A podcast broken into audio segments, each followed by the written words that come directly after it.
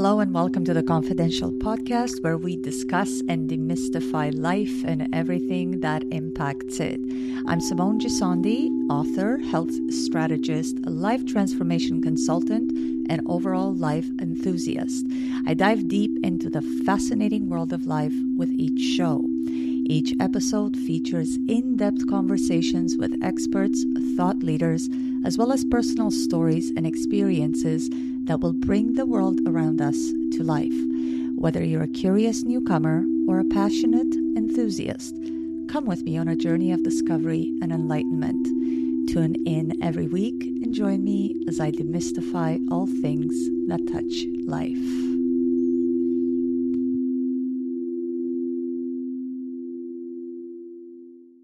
Hello and welcome back to The Confidential, the divorce edition. Today I have an amazing, amazing, amazing guest who I I have to tell you first first of all, let me just introduce him this way. He's PhD.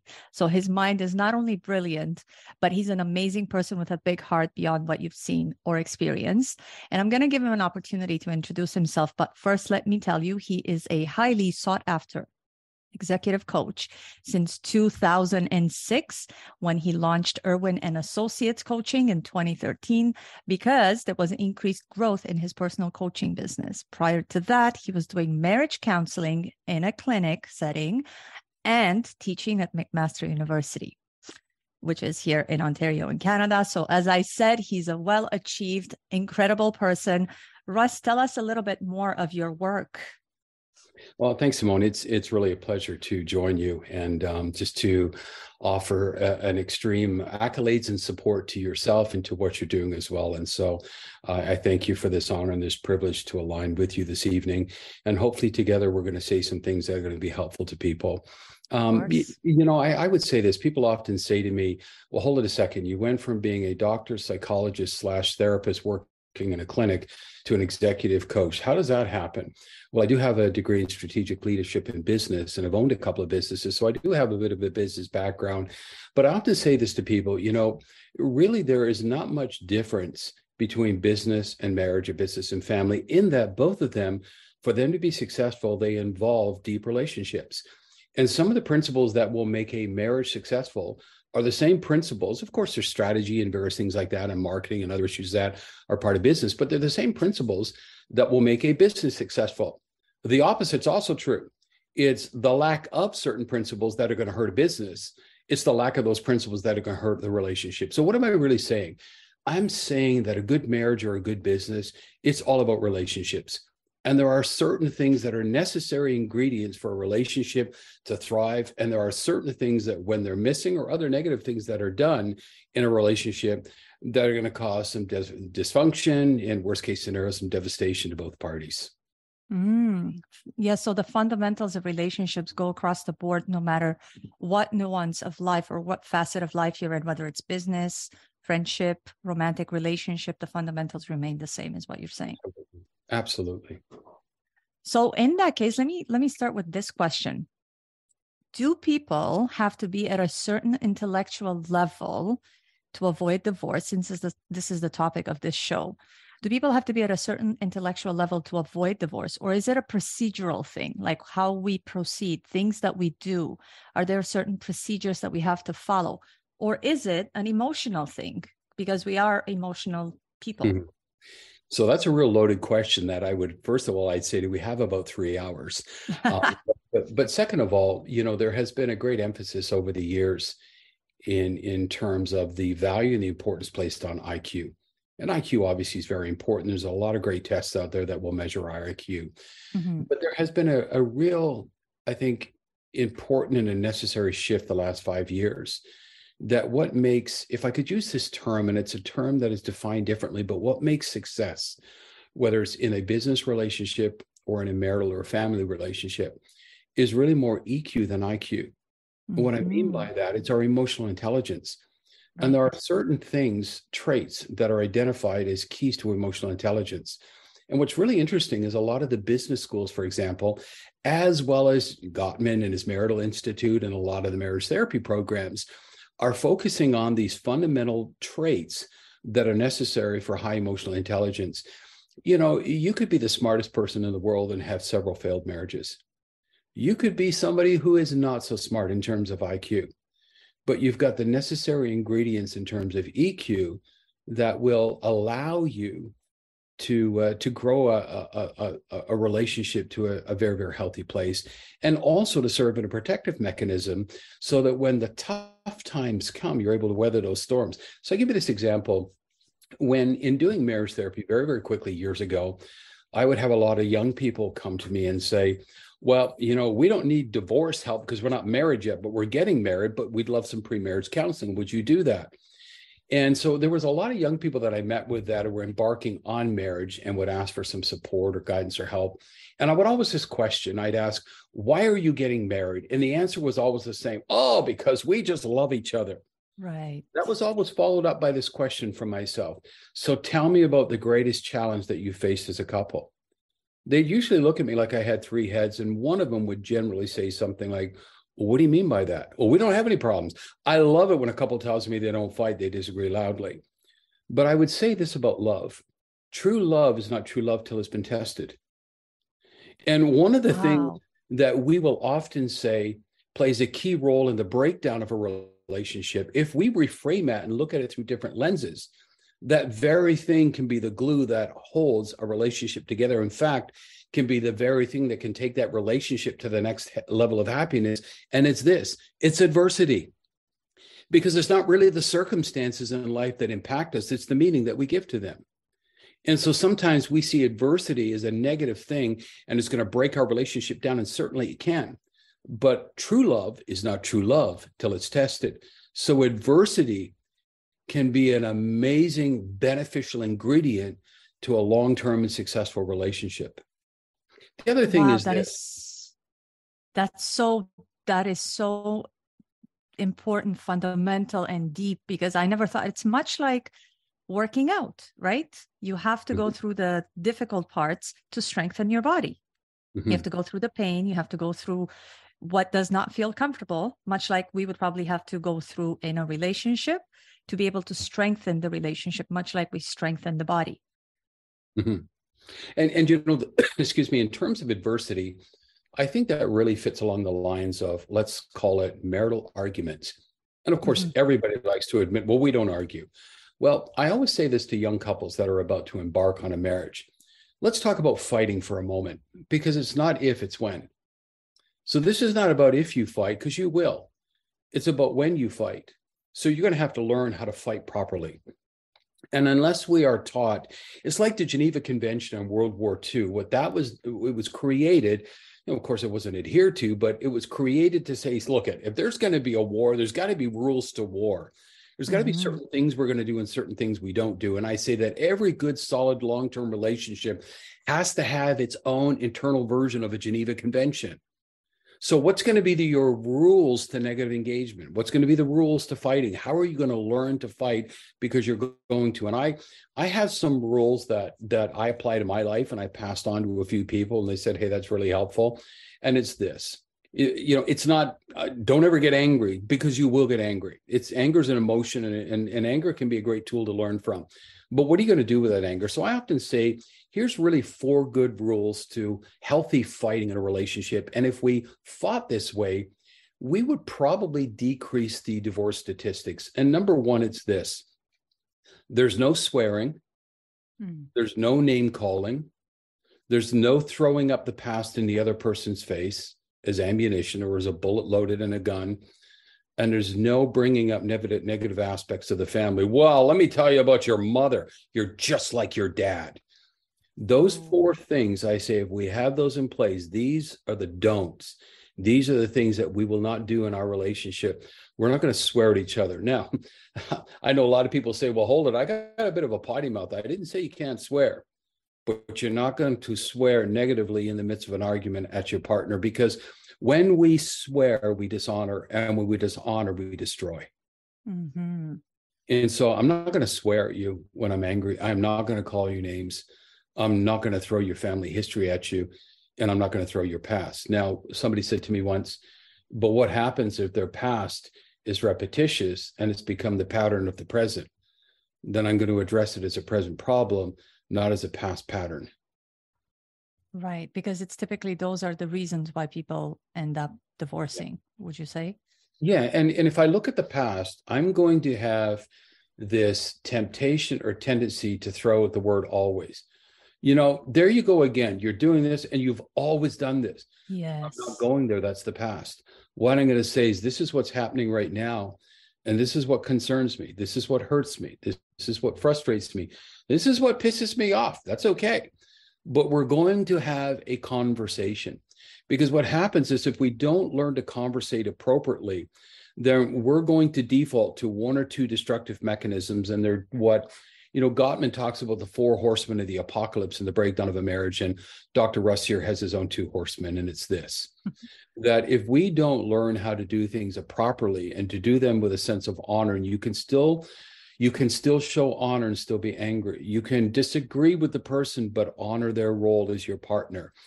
But if I don't learn to do these things and my partner does not learn to do these things with me and we don't grow together in this, then one or two things are going to happen. Number one, I'm going to learn to withdraw pretty quickly and I'm going to start to stonewall. Or number two, I'm going to move towards assertion and eventually aggression out of my frustration, my disappointment, possibly my offense and resentment, and my anger. Now, men actually oftentimes have a tendency to shut down and withdraw. Yes. And one of the things that I'd often heard in marriage therapy sessions was the wife saying, He just doesn't talk to me. And so what I hear is I hear her hungering for communication. And for whatever reason, and it's not her fault, it's not his fault, because it's not about fault right now. It's about an issue. For some reason, the default mechanism for that man right there is I can't talk or I won't talk, and I've choose to withdraw. Now, here's what I love to say for every man, really, I guess for every woman, but for every man that's going to watch this podcast. Um, there there is I, I, know it was a hollywood movie. It was a great title mel gibson starred in it but that was a bit more of a comedy but i'm going to steal a title from a movie and i'm going to call it what women want. And i'll tell you after 21 years as a clinician and working in some of the most distorted and dysfunctional scenarios within couples families and individuals i think i've learned four things about women. And i've learned through my own mistakes. Um, you know life is a tremendous educator. The problem is the tuition is quite costly Oh, I've yes. learned these things through my mistakes, but I will say this a woman really wants four things they want to be seen, they want to be heard, they want to be understood, and they want to feel a measure of safety. And I've often said to men, if you can do these four things, or if you're working towards that and she sees your humility and you're really doing your best to work towards these things, you're going to have a pretty good relationship you know, and I've been in more situations, Simone, where you know a woman has turned to her husband and said, "Well, the problem is you you you don't see me." And the husband looked at me once in a situation and said, "See, this is the problem. This is the level of stupidity I have to ta- deal with." Oh. I said, "Well, first of all, we're insulting, so that is not a rule for engagement. So we're going to stop that." But I said, "Can you explain what you mean by that without being, you know, dishonoring to her?" And he said, "Well, uh, Russ, duh, don't you get it?" You're saying that it's very important for her to be seen. Is she saying, I don't see her like, hello, I'm sitting right beside her looking at her right now? I think that was the one time in my professional life I wanted to come across the desk. Um, it's like, are you not getting what's going on here? This is not about visual seeing, it's about a heart connection and there is something within women and I, and I know that there's there's women can take apart what I'm saying men can take apart what I'm saying. Thank God you know me and you know my heart Simone. And I've worked with you in a coaching capacity you know through work and that and so you're aware of who I am. But I would say this there is something about when we see somebody and even if we don't see them we have enough humility within us and enough love within us to honor the process of saying I may not be seeing, I may not be hearing. I don't understand you whatsoever. I'm not even sure if God understands a woman, but I want to, but I really want to. Mm-hmm. And that says a lot. And then, of course, it's very, very important for the woman to understand what's the dynamics of what a man wants. So, years ago, people used to say this one of the most important things that can be communicated in a marriage is this I love you. Well, I think it's very important, but I don't think it's the most important. I think the most important thing that a man can say to a woman or a woman can say to a man is actually not a statement, it's a question. The question is this Honey, what do you need right now? Oh, yes. Or what do you need from me? Because when we make a statement, we place ourselves in a posture of power. And unconsciously, we send a message to our partner saying, Well, I'm telling you right now what needs to be done because you just don't know. And it sends this message of, You're not as powerful as I am. And what we're all looking for in life is a sense of power. We need that. We're wired for power. But when I ask a question, I automatically and unconsciously empower the other person. Because what I'm really saying to them is, like, I'm asking you a question because you know, I think maybe you know and I don't know, and I want to learn from you right now. So, which brings me to a very, very important point in a successful relationship. And it's really hard for all of us. It's really hard for us as men, to be honest with you. But if we can position ourselves in a place and from a posture of humility, I think we're going to do okay.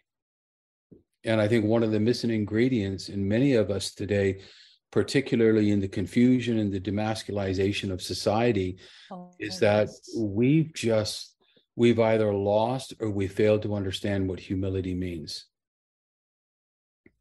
So I have a question just as a follow-up, actually two. You gave us a list of what women want.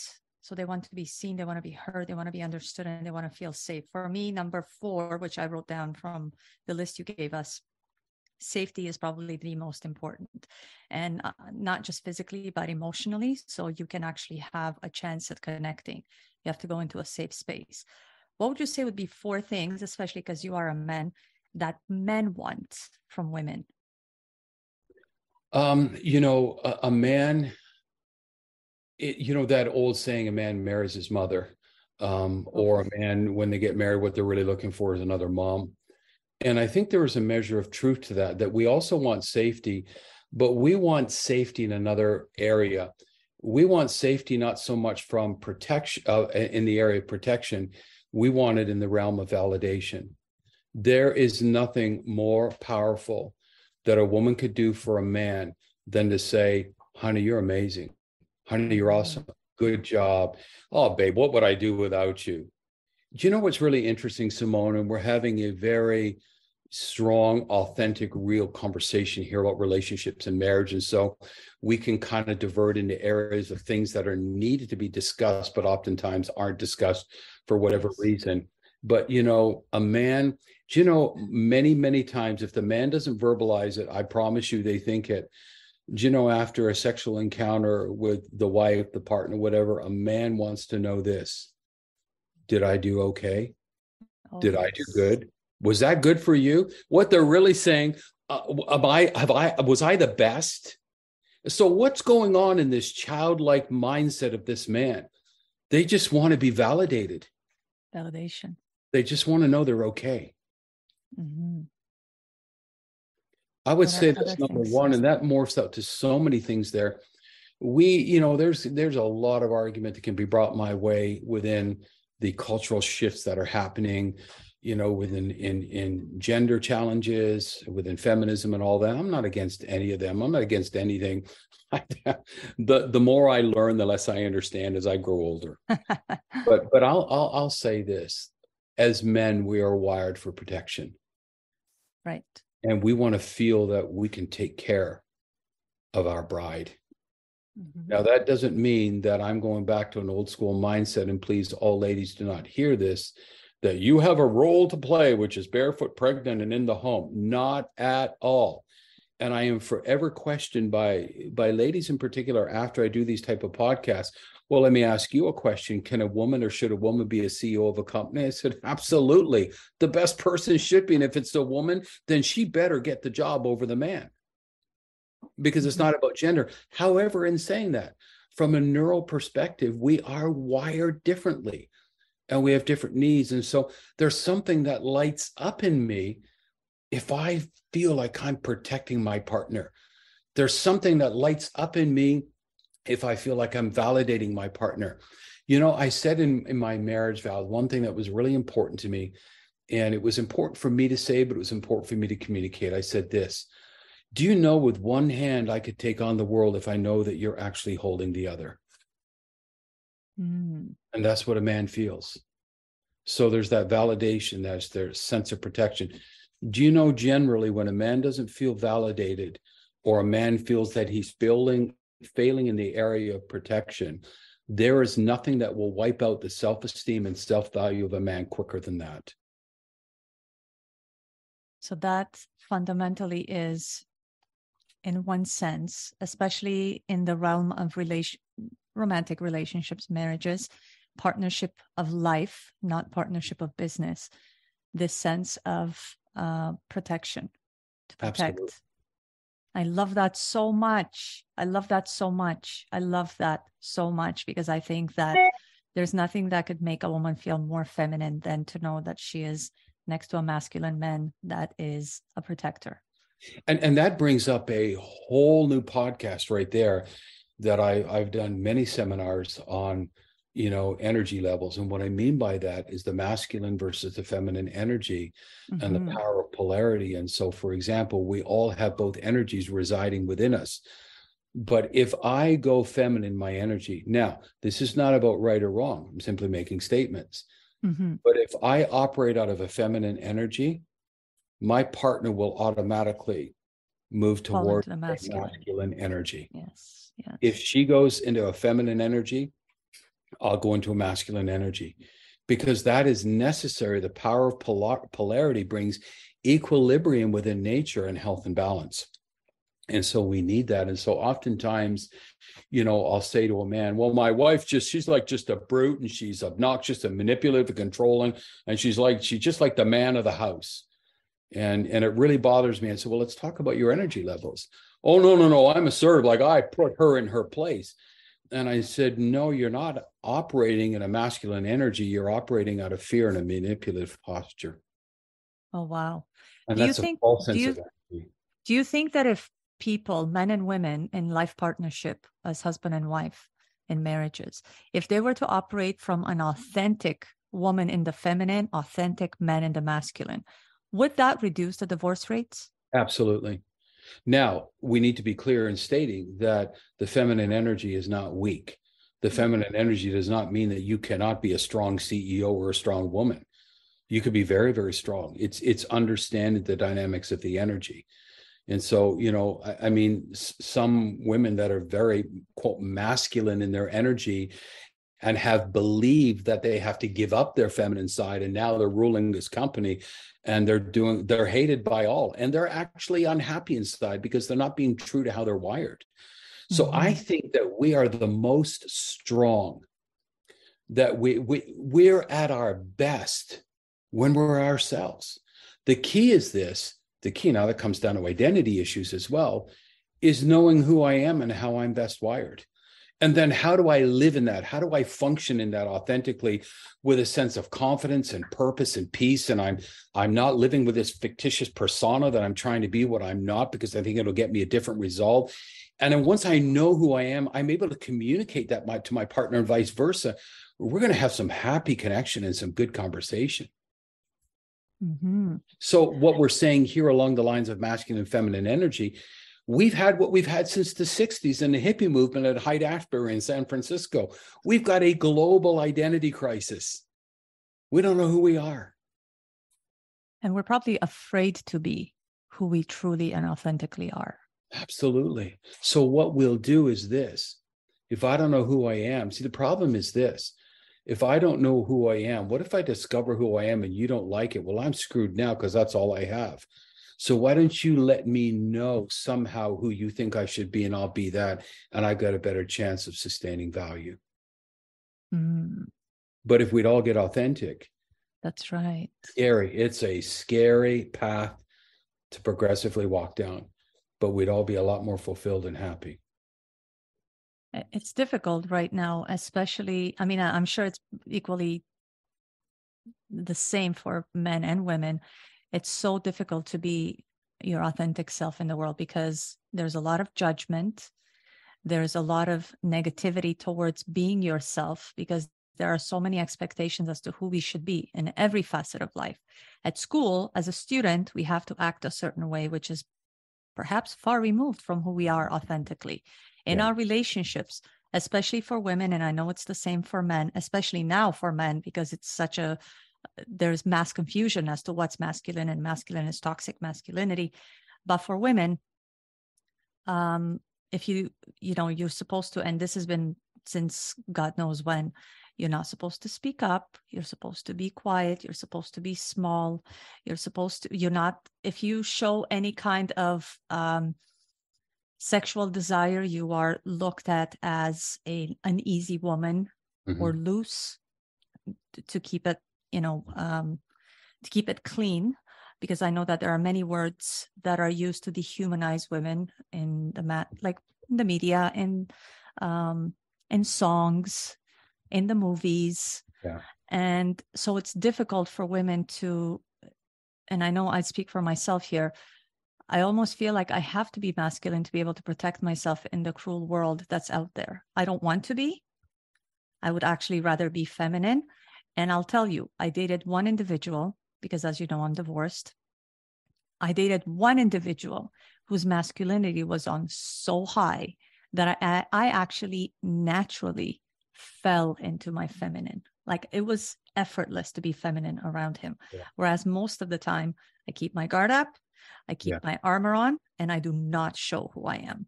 Yeah. And and so so here's the challenge. And and I'm I'm not saying that I would in a sense disagree because I I want to be very careful in saying who am I to say? Um, you know, I just really appreciate you and have the utmost respect for you as a coach and what you do, which is why I'm on this program with you because I love to support you. But I would say this that when you said, you know, the way the world is, and you know, I'm paraphrasing it, like I, I'd love to be my true feminine self, but I'm I'm forced into this masculine energy, and I I have to do this and I have to do that. And I would almost challenge that and say this that we are allowing ourselves oftentimes or believing that we need to step into something for self-protective reasons. And there's some truth to that. But you you would be more powerful, and I don't mean you, but you in general, you'd Women. be more powerful if you launched out in the authentic feminine energetic simone and who you really are now there's some people that's going to repel but they're not going to want to use what they're not the ones you want to draw anyway but what they will begin to draw is authentic honest people that can be themselves and then you have this collision of honesty now you have this collision of truth and personality and now you get to choose whether you're really compatible with this person or not. But if you're not, that's okay. But now it's a decision that's made upon truth. It's not made upon all these masks and things that I have to wear, I should wear. You know, it just that is not only confusing for our world today, it's exhausting. And so I would say this that all this chaos that we've got, you know, within tribal society right now has laid some groundwork and some conditions that makes divorce more palatable now. And so, you know, we ease into divorce because we've got many of these challenges and issues. And so, here's the interesting thing if, if I don't want to deal with me, if I don't want to find out who I'm, if, if you know, forget about success and money. And, you know, I'm mean, often say to people that we spend our lifetime climbing this ladder at the end of the day to find out it was actually leaning against the wrong wall all along. And what really matters is that I put my effort, my energy, and everything into building up my internal world. It's really about my heart. Now, I'm not talking about let's have a group hug now and get all mystical, but I'm talking about it's it's developing that inner world that allows us to appropriately steward the external world, which involves relationships. So, because I'm not working on my internal world, because my heart's a mess, because I live with fear, that when I go through divorce, whatever the reasons are, that is an absolute volcanic a, a, eruption of volatility of emotion. So whether I am wanting the divorce or I'm the recipient of it and don't want it, I'm going to have sadness. I'm going to have some discouragement. I'm going to have anger, frustration, self blame, shame, guilt, projected blame. I mean, all these things. And here's the problem I don't know what to do with those feelings when they come. I'd like to take a quick break now to let you know that today's show is sponsored by my book, Against Medical Advice. This book is a memoir and it tells the story of how I built my life back after suffering a stroke during my divorce. I discuss the nutritional, lifestyle, and mindset aspects that I put into practice to regain my health and rebuild my life. The book has been a labor of love, both writing it and publishing it, and I couldn't be more proud of it. Please pick up your copy from Amazon. For your very own signed copy, my email address is simone at simonegissondi.com. Oh, and I'd really appreciate it if you'd please consider leaving a review once you've read the book. And now, back to the show. I don't even know how to deal. I don't even want to deal with them because I'm now being hit with this rush of foreign emotions that I've mm-hmm. never really spent the energy and the effort into my internal world. And so, you know what I'm probably going to do? It, many times as men, I got three options. I'm either going to deal with my stuff and really face this stuff and use it as an opportunity to grow and learn. And number two, I'm just going to shut down and withdraw. Or number three, I'm just going to get back in the game again. And I'm dating by next month. Or escapisms. Would you Absolutely. say that there's because I, I I've seen a lot of men uh, who become broken and in order to and i don't know whether this is because they lack the fortitude or the strength of character to come face to face with those emotions you just referred to but they turn to bottles they turn to substances to be able to numb the pain and escape the reality of of what's happening because it hurts so much. Absolutely. So what would be aside from because i would think that the the advice that you gave the four things that women want and then you also spoke to the most important thing that men want that being validation would those things be something that people who are, let's say, the relationship is on the rocks, their marriage, would those be things they could do to avoid getting to the level of divorce? So I think my short answer would be yes, they would be very, very helpful. But I think foundationally, and what's a baseline is the willingness of each person to try. So, mm-hmm. you know, there's a saying oftentimes in addictive circles, you know, God help me to be willing to at least be willing. Mm-hmm. So sometimes we're not willing, but that's okay. But if we're willing to become willing, so again, that comes down to, you know, humility. I think if you have two people that are willing, it doesn't really matter what hell they're facing with the right tools and with the right support, coaching, counseling, or whatever, they can get through it. They could weather the storm. The resilience of a human being is off the charts. But if we're not wow. willing to work on it, then we're going to have a problem. And let me just default back for a moment when you said about men. Men have a tendency to jump back in to relationships a lot faster than women. And it's because men, you know, a woman wants to know, hey, do you like my new dress? But a man needs validation at a very deep core level of his being, even more so than a woman. A woman often fares better on their own than a man does. Now, I'm not stereotyping that in all cases, but I'm saying statistically, after a divorce being on their own you know if if if a man's out there just you know if he's inebriated and partying and dating every night i mean he's not even he's not worried he's just living with a false reality but when it comes to really being on our own and trying to face our stuff it's much harder for men and i say that because i is a man so i get it i'm mm-hmm, willing yes. to admit that and i've studied men and studied human behavior and part of the thing with validation is this somebody asked me just recently what is the greatest need of humanity? So, Russ, you're a neuroscientist. So, tell me from a neural perspective, what are we most wired for? And I said, belonging. Oh. And our brain unconsciously gravitates towards belonging cues. There was an incredible study that was done, I believe it was by Harvard just a few years ago.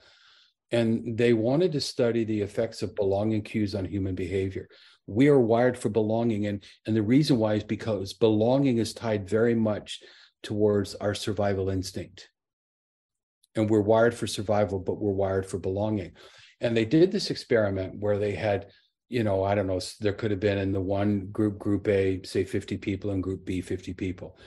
And in group a during a rainstorm these 50 people would approach somebody at a bus stop and say can i borrow your cell phone please? And what they wanted to see is how many people actually just lent their phone to the person standing beside them. Group B was this. They went up and they first said this I'm so sorry for the rain and you're experiencing the rain right now. Could I borrow your cell phone? Do you know in group A, zero lent their phone? In group B, over 60% of the people just handed only a foot or two away, handed their phone and helped the person. Because when the person said, I'm so sorry for the rain and you're experiencing the rain today, guess what I did? I sent a neuro unconscious message of connection, empathy, care for that person. I actually sent out belonging uh, cues and we respond to belonging cues. So when we have willingness and when we're looking at those things that we've discussed already, the needs of a woman, the needs of a man, what we're really saying is this if we're willing to send out belonging cues or whatever messages are necessary to help that person feel a sense of belonging, we have got a greater chance of saving a marriage than if we're practicing anything else. Sense of belonging. And so, belonging cues from a neurological, a neural perspective, it releases the chemistries necessary in our brain to feel heard, seen, understood, safe, safe, validated for men, connected. And people used to say, well, one of the greatest things that we needed to have a successful marriage is good communication, is communication. Well, how many times do you know that people will sit and talk, but they don't connect? So it's not really connection we need, or excuse me, communication we need. It's connection that creates quality communication. And connection is a result of belonging. And it's very interesting. And again, more studies have been done not only in marriages, but in businesses in looking at building. So I do a lot of work with corporations and helping them to build high performing teams and what I would call high impactful cultures within the organization and I do a lot of working helping people to understand how to receive and send out belonging cues. So, give you an example. There was one study that was done with several organizations. Uh, this one was Harvard, and they discovered that when connectivity and belonging cues were regularly sent, it was over an 11 year study involving over 200 companies. Listen to this that productivity and profitability on an average went up 756%. Wow. So even in the business arena, it helps us. Yeah. So they said, okay, we need to look at this. So then this led to a particular study where it's called the Allen curve. And the Allen curve measured belonging, productivity, and pro- proximity of people. So what they noticed was this that when people in their pods or their desks, or however they were positioned in the office, that when they were within eight meters of one another and left eh, or less, productivity, belonging, and communication went through the roof, and more emails were sent to each other back and forth, even though they were in this close proximity. When they moved out beyond eight meters, productivity and communication started to depress. When they were on another floor, connection was almost lost completely, which affected performance, morale, um, you know, turnover. I mean, all these things. These are huge things for business success, but they're also huge things within marital success as well. It's like a long distance relationship is really hard to manage one. Why? Because do, does that mean we don't love each other? No, it's because of proximity reduces belonging cues. That's very true. I was in a long distance relationship that didn't last and it was very painful. And it doesn't mean that they can't. And for many people, they do. But what it's really about is you and I, Simone, are wired for belonging. And what makes us happy and fulfilled is when I am constantly sending out belonging cues to you and receiving belonging cues back from you, it's lighting up the anterior cingulate cortex of our brain. It's lighting up our default mode network up to 46%. It's igniting the pleasure center. The dopamine drips getting turned on. My life becomes wonderful when I'm belonging. Now that works in family, it works in business. So, in relationships with children, I'm sure. Absolutely. friendships and business, and definitely between husband and wife. Mm-hmm. So, a, a follow up question based on the example that you gave of the gentleman that uh, you were obviously doing marriage counseling. He was there with his wife, and you said he was the only client that you wanted to just jump across the desk and grab him. what would you say to men so that they can understand on a deeper level what it is that a man needs to see his woman as so that she can feel like she's being seen so or I, heard for that matter. Yeah i often and that's a great question and i'll often ask a question. So if there is a problem and you say for example the woman says you know the problem is my husband doesn't see me or my husband just he's not hearing me i would say to the husband now before you prepare your rebuttal or before you actually take action on your rebuttal can i just ask you a question? Sure you can. What did you just hear her say? She said i don't see her. Okay. What does that mean to you? And I'm going to ask him what that means because my definition at this moment is really not that important because I'm not living with her. Mm-hmm. But what's your definition? And then I'll ask the wife, what's your definition? I'm not going to say, do you agree with him? I'm going to say, what's your definition? She's going to state it and say, okay, so here's what we got here is you have a wife with this need and you've committed yourself to really want to meet her needs. And of course, sometimes we can all get greedy and our needs can be impossible. And so I'm not just talking about meeting every need, but your wife is stating she has this need. And you actually believe that you're meeting the need. But according to her, you're really not because her definition is this and your definition is this. So let me just ask both of you with my hands like this, what do we have right now? We got a gap, we got a chasm. Okay, so I'm not going to ask you, Miss, to or Mrs. to settle for second. I'm not going to ask you to reduce your standards. And, buddy, I'm not about to tell you you're completely wrong, but I'm going to ba- ask both of you what do we need to do right now to begin to close the gap? Mm-hmm. And I see myself at that moment is not the bearer of wisdom, but the individual to dance in the moment with the individuals to help them to facilitate coming to their own conclusions. And you know what I have found, Simone? If you give people enough rope, they won't hang themselves. If you give them enough rope, they'll actually find the answers to their own questions. That's what I love about what you just described, because typically when you go into uh, coaching or counseling, you look to the person outside of you to give you the answer, to guide you, to to give you the template or the blueprint of what you should do or say. However, your approach is to ask the question keeping in mind the uniqueness of this couple and what they share and their life as a couple and as husband and wife and for them to identify for themselves what mm-hmm. something means so that they could at least be able to see it face to face with each other what it means to the other and what it means to themselves yeah. and i think that's so important because a lot of times people do look outside of themselves for the answers outside in the external world when they have not even become self aware enough to know what they want, what it means to them to be seen, heard, to feel safe, um, validated for men, understood.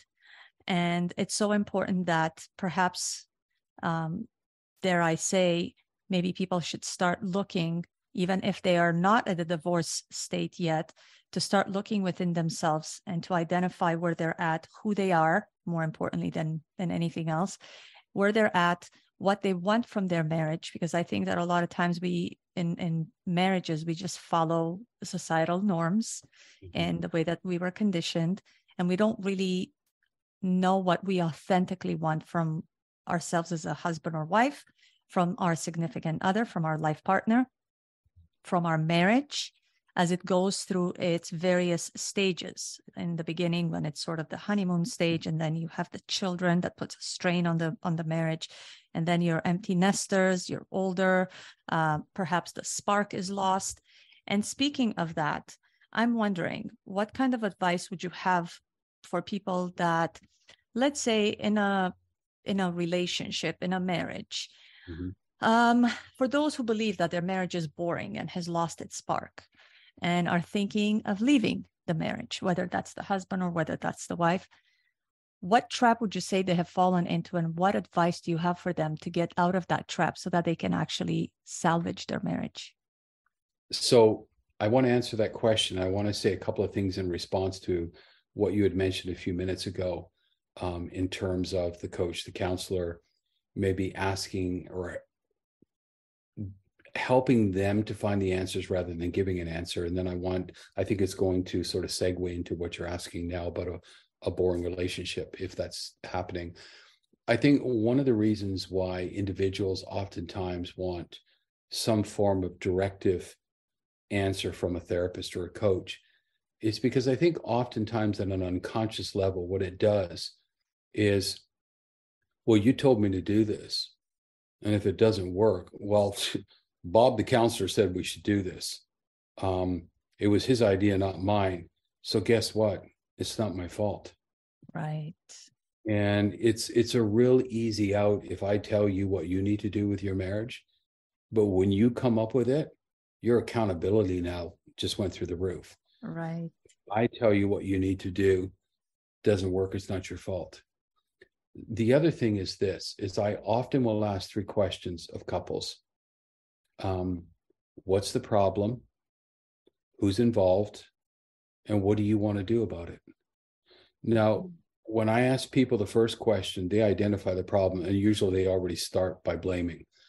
When I ask who's involved, what do you mean who's involved? My wife here, and that's the problem. I can't stand her. She's doing this or he's doing this. When I get to the third one, and what do you want to do about it? Well, if Bob would just do this, we'd be okay. No, I'll ask Bob that in a moment, but what do you want to do right now? And so I am continually wanting to find out in the relationship what do you want to do? And many times I'll hear, what do you mean, what do I want to do? It's not up to me to do anything, it's his fault. Okay.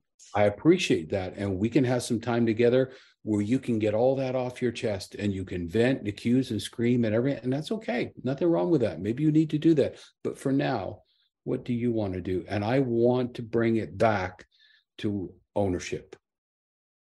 So if somebody came to me and said, you know, John and Jane, and Jane says, Well, I've been married to John now, you know, for 40 years, and it's just, it's boring, it's not happening. And, you know, I just, I don't, I just don't want to do this anymore. I'm, I'm done, I'm tired. I'll say, okay, so Jane, thank you for your honesty. So I am always going to begin with some form of validation. Well, heck, Jane, thank you for being honest with me. That's very courageous. You don't even know me. I know you're paying me, but I mean, you've just come in here and you've shared something. So so, Jane, let me just ask you about boring. So, can you define what boring means? Can you tell me what not boring would mean?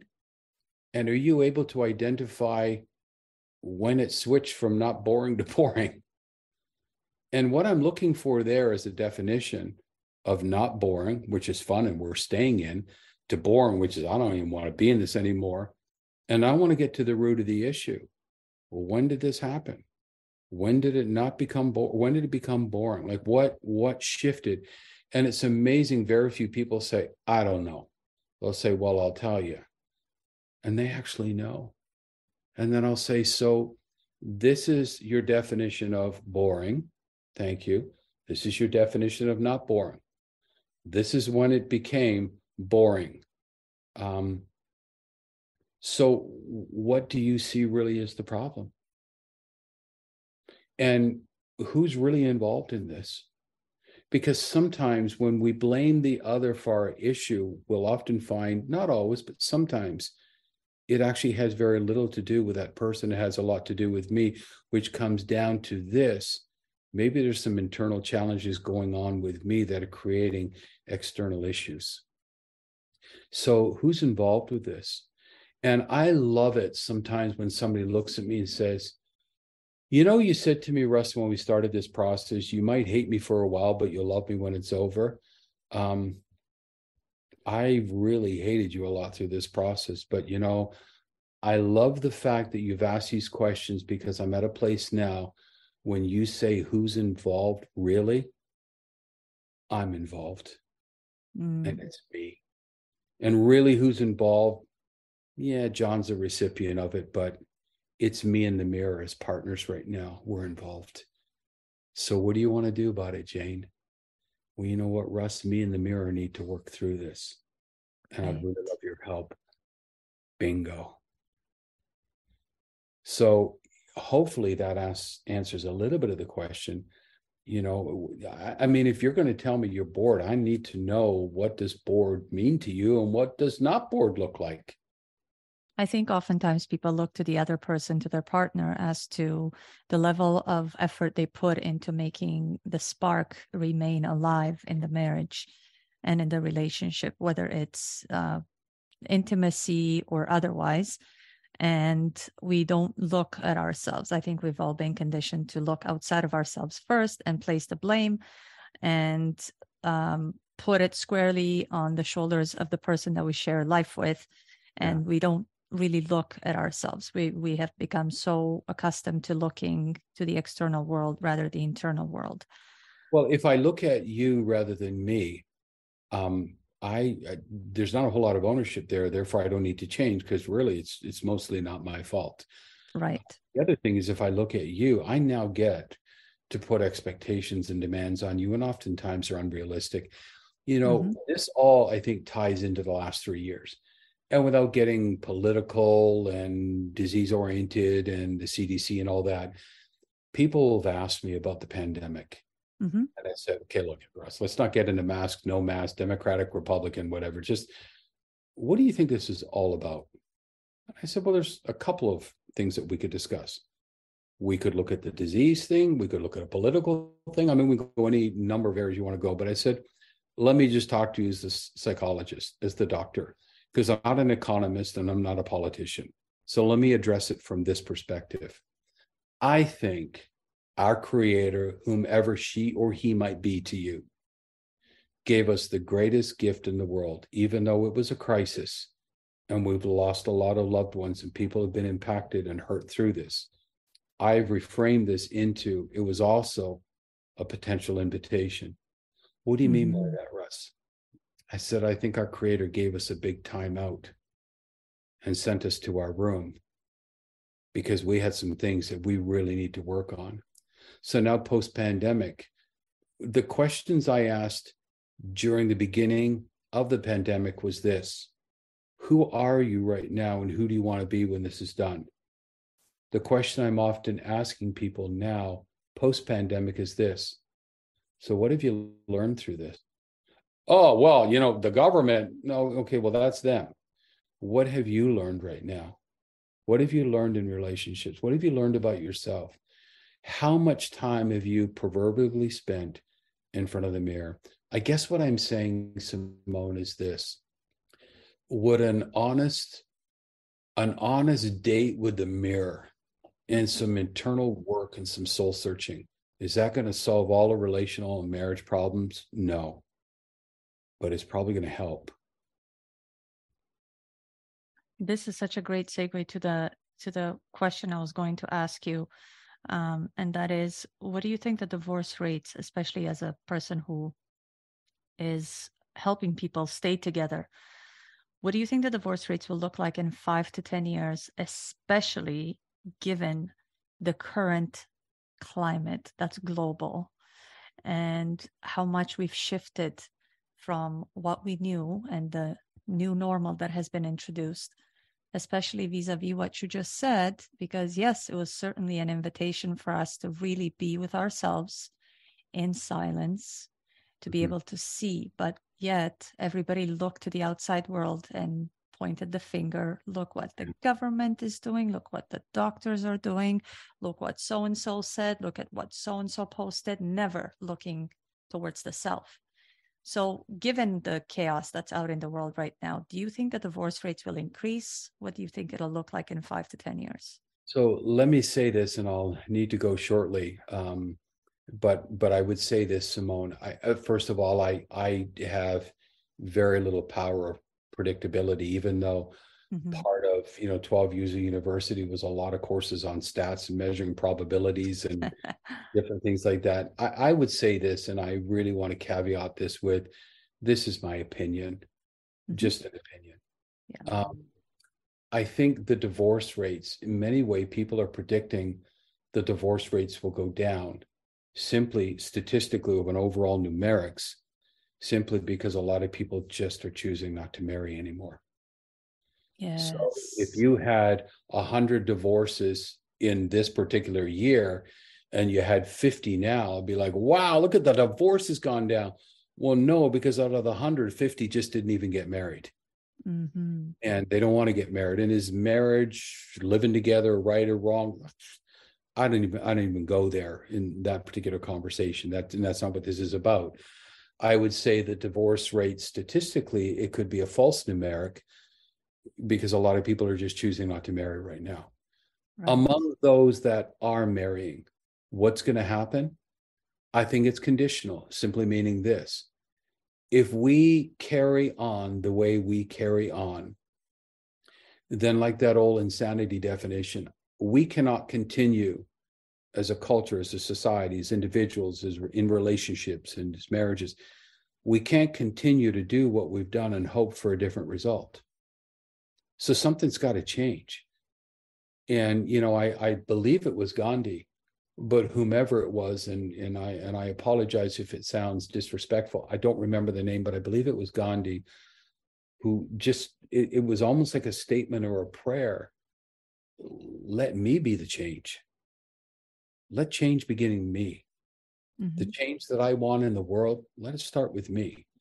And I think our success as as a society, as a race, and I mean a race, the human race, the human race is really going to be impacted by negatively or positively our ability to look in the mirror, to embrace some humility, and just deal with our stuff. To make we, a date with the mirror, as you said earlier. We start to deal with our stuff. We and everybody around us is going to be a little bit better off. If we don't, then the insanity continues and the statistic will continue to rise. Because, you know, people say, well, you know, the statistics were high because people had a mindset and a belief or a religious value system. You don't divorce, you stay in the marriage, totally unhappy, or even have an affair, but you just don't leave. Yeah, but you know what? That's not a marriage. Well, you stay in it for the kids. Well, let me tell you something about kids, having taught development of psychology for seven years at a major university kids would rather, and I'm not advocating divorce, I'm simply saying this kids would rather come from a broken home than remain in one. Oh, that's very deep. And they're so more, deep. oh, touches my emotions because I've seen kids, I've seen families that have, quote, stayed together and it looks great and everybody's dying in there. Mm-hmm. The children often pay the price. Not only do they pay the emotional price in the moment, but they're paying the price of what's modeling being modeled to them that they'll bring forth into the relationships later on yeah and i i'm a i can attest to that uh, my parents were married and my mother stayed with my father for very wrong reasons and you're absolutely right. Looking back i always when they actually did end up divorcing it was a sigh of relief and a thank god because they should not have been married to begin with. And i was so happy that they finally because that's when peace came in the house. Yeah. You know simone i could talk with you for hours. Yes indeed. I appreciate all your wisdom all your knowledge everything you've imparted. I mean you gave so much value on this particular show. I'm just going to summarize it quickly but before i do that please let the audience know where can they find you so that they can seek your amazing help. Uh, you've given them a lot of value in this show but i'm sure that if anybody needs more help in their respective business relationships marriages relationships with their children where can they find you to work with you well so i'll give you two things. Um, they can find me via my website uh, which they can actually even schedule in an appointment or you know call for a discovery call which is a free 15 minute call i usually do with people. That's at www.irwincoaching.ca pretty mm-hmm. simple mm-hmm. irwin coaching all one word. Or and people you generally just get a shiver up their spine when i do that do this. Next one here's my personal business number oh 905 905 536 536 7100. 7100. Now, I'm really good with my professional boundaries, but people, when you have to be, but people have often said to me, why would you give your number out to people? I said, so they can access me easier. But why would you do that? Because this is not a job for me. This is a calling. That's right. It's a uh job for me. It's an assignment. I actually love what I do. And yes, I love helping people, as you know. Yes, you do. So I I get calls all hours. Hey, listen, I could choose to let it go to voicemail. I have boundaries, but I want to make myself accessible to people. So call me, go on my website, however, however I can help. But let me also throw something in that you're not expecting me to do, but I'm going to do it anyway because I just so deeply appreciate you. Simone, you are an amazing coach. You're an amazing, gifted, skilled individual. And I think, you know, I, I know that you just have a wonderful skill set, particularly in helping men as they're navigating their way through chaotic, confusing, emotionally painful transitions and separation divorce. So I would love to also see you in this program by letting people know how they can get a hold of you. Oh, that's very kind of you. And You're thank so you so much for that.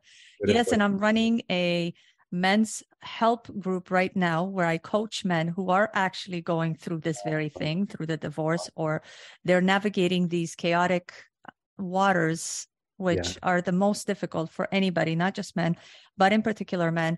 And I come from the perspective of a woman because I know what women, the lengths that women go to to try to bury men. And it's important that we empower men so that they can be in their masculine. They are the protectors and they are the providers. So we need to support them as much as possible. So, yes, you can get in touch with me at simonegissondi.com and you can get a hold of me by email at simone at simonegissondi.com. So thank you for that, Russ. I really appreciate it.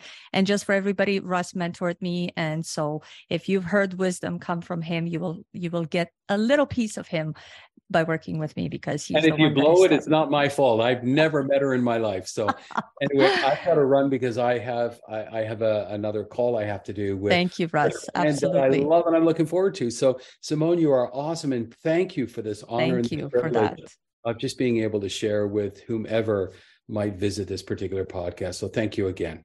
Thank you. And I look forward to having you again. You betcha. See you Goodbye, now. Dr. Russ. Right, bye bye. Thank you for tuning to The Confidential. We hope you enjoyed the episode and found it interesting and informative. Please subscribe to the show to receive notifications when new episodes are released. You can also follow us on social media on Instagram at The Confidential Podcast to stay up to date with all things related to the show. We appreciate your support and welcome any feedback you may have. Until next time, stay curious and keep on learning. Thank you for listening.